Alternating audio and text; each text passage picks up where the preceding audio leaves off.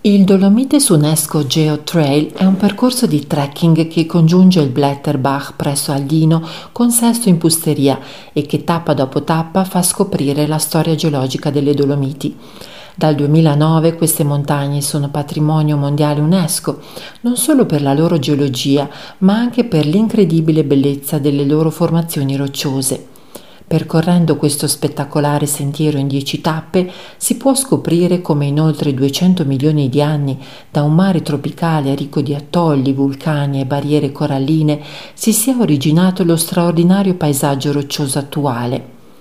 Le Dolomiti infatti hanno avuto origine nel Triassico, circa 250 milioni di anni fa, dall'accumulo di conchiglie, coralli e alghe, in zone con latitudine e longitudine diverse dall'attuale dove esistevano mari caldi e poco profondi. Questi sedimenti si sono poi trasformati in roccia e il successivo scontro tra la placca europea e la placca africana ha fatto emergere le rocce innalzandole ad oltre 3.000 metri sopra il livello del mare.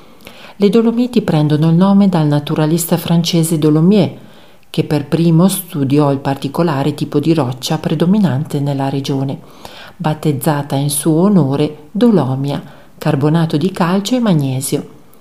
Il trekking Dolomites UNESCO Geotrail è costellato di meravigliosi panorami e camminare sui sentieri ben segnalati è un'esperienza per tutti i sensi.